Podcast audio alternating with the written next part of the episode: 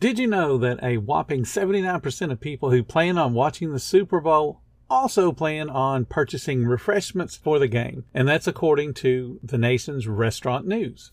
On average, Americans are going to spend about $81 on food and drinks and then other game day purchases. And that's all getting ready to show the Super Bowl game on their TV at home. So the Super Bowl Sunday is one of the biggest days of the year for delivery too. In fact, 48 million people are going to place a delivery order just on that day. So the question to you is how much of this are you going to get for your food truck?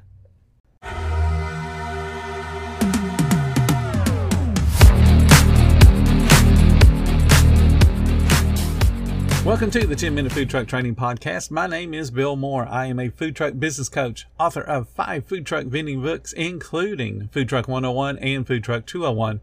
This podcast is all about helping you start and grow your food truck business. Mom deserves the best, and there's no better place to shop for Mother's Day than Whole Foods Market. They're your destination for unbeatable savings, from premium gifts to show-stopping flowers and irresistible desserts. Start by saving 33% with Prime on all body care and candles. Then get a 15-stem bunch of tulips for just $9.99 each with Prime. Round out Mom's menu with festive rosé, irresistible berry chantilly cake, and more special treats. Come celebrate Mother's Day at Whole Foods Market.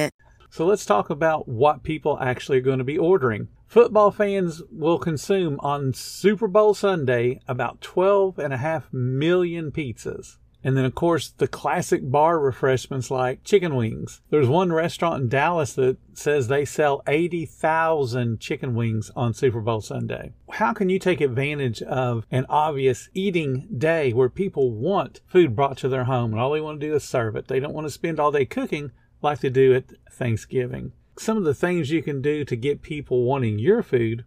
How about creating a signature dish based on each of the two teams that are in the Super Bowl? You could even do a third dish that's inspired by the, the halftime performer. The idea being that you hold a little mini Super Bowl yourself of which of these two creations that represent the two rivaling teams is the one to get the most orders for Super Bowl Sunday. And you could even let people know leading up to the Super Bowl. I've got 50 orders for this team and I've got 25 for this team. Are you going to let them win? It's just a way to create a little bit of fun and then get people to pre order for you so you can have a very awesome Super Bowl weekend. Did you also know that Super Bowl Sunday is the most popular day for delivery? So if you're already on those delivery apps, you want to let people know what your availability is and for them to get their pre-orders in so that they can have the food delivered well ahead of the start time of that game. What research has shown is places that do have the take or take out ability or the delivery ability, they get swamped about seven hours before the Super Bowl even starts. Now, that influx of orders is great for business, but it leads for a lot of frustration and a lot of upset guests who can't get their food when they expected it to be delivered. So you got to take a little bit of control over your online ordering process and then control it or throttle it to make sure you can actually put out the amount of food that you are hopefully going to be selling on that day. You can also offer a discount for people that would be ordering online doesn't have to be a big discount, but encourages them to order ahead rather than wait till 10 minutes before the game starts to say, Hey, I think we'd like to have some snacks. Let's call up the local food truck. You can spend that whole lead up time on your social media talking about what you're going to be offering, what your hours of operation are going to be, how people can place that order online, how they can even get delivery if you're a part of a delivery system. But there's other things that you can do too that can help you get a lot more advertisement or just a lot more sales in general. One of the local radio stations here in the past does what they call Super Bowl Sunday, but it's not about the football game. It's actually about bowling. So what they do is they offer some big grand prize. You are a random caller several times throughout uh, the days leading up to the Super Bowl. And then they have everybody gather at one of the local bowling alleys and then they're each trying to throw a strike basically. And then the person who ends up with the best score is going to win a prize package. And the prize package is products that are offered by a lot of the local businesses. One of these contests that I got involved with, we were part of the prize package. There was TV and a couple other things but also we were going to actually offer up to $300 worth of food for the, the winner of this event to be able to share on their Super Bowl party if they were having one. And that was a big deal to me because it got me a whole bunch of free advertisement on the radio. We were mentioned several times throughout the day as being one of the sponsors of the game. And then every time they ran the call now, they would mention our business. We got lots and lots of mentions. Now, if you're thinking, well, it cost you $300, well, you know that's not true. It only cost me what the food was to accumulate $300 worth of a catering, which is not a whole lot of food. And we were a sandwich shop. So we were able to turn out $300 worth of sandwiches fairly easily and make it look really attractive on the platters that we gave them without it costing us a whole lot of money.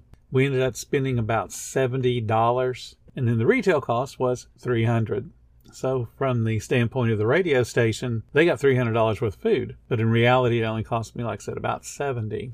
The idea is that you are always looking at what's coming up on the calendar. We have Valentine's Day coming up really soon. We have the Super Bowl, like I've been talking about. You know, there's going to be uh, April Fool's Day. There's going to be uh, St. Patrick's Day. What can you do to tie your food into the people that are going to find those holidays appealing and then want to be involved with whatever you're doing. Are you doing something green for St. Patty's Day? Are you uh, going to do something for Cinco de Mayo? You're going to do tacos, something special, something different. It's just a matter of giving people a reason to look for your business as opposed to going to all the other businesses that do different things on the different holidays. So take advantage of the calendar, take advantage of those systems that will tell you today is National Chocolate Day. And if you happen to be somebody that sells something that's chocolate based, you need to know when that holiday is. There's always some type of food holiday or reward holiday for, you know, grandparents day, secretary's day, nurses day, all of those different kind of events. So take advantage of them. Don't just limit yourself to the Super Bowl. You know, if you sell hot dogs, there's National Hot Dog Day that comes up in July. There are all kinds of opportunities for you to take advantage and get a little bit more advertising out there. Get people talking about it. The more people talk about your business, the more they're going to remember you on those non holidays and come out to grab something to eat.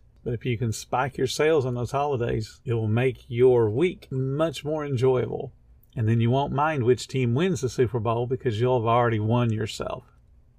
Thank you so much for listening to the 10 Minute Food Truck Training Podcast. If you're finding all the information helpful to your food truck business, please become a monthly supporter of the podcast. Just hit the support button or follow the link in the description. Every little bit does help keep us going. Join our Facebook group. It's called Food Truck Training. We have a whole bunch of awesome members at all different levels from brand new beginners to decades old veterans. They've all got your back when it comes to helping you with your food truck. And again, thank you for listening. Come back tomorrow because you know I got plenty more to say when it comes to helping you and your food truck business grow.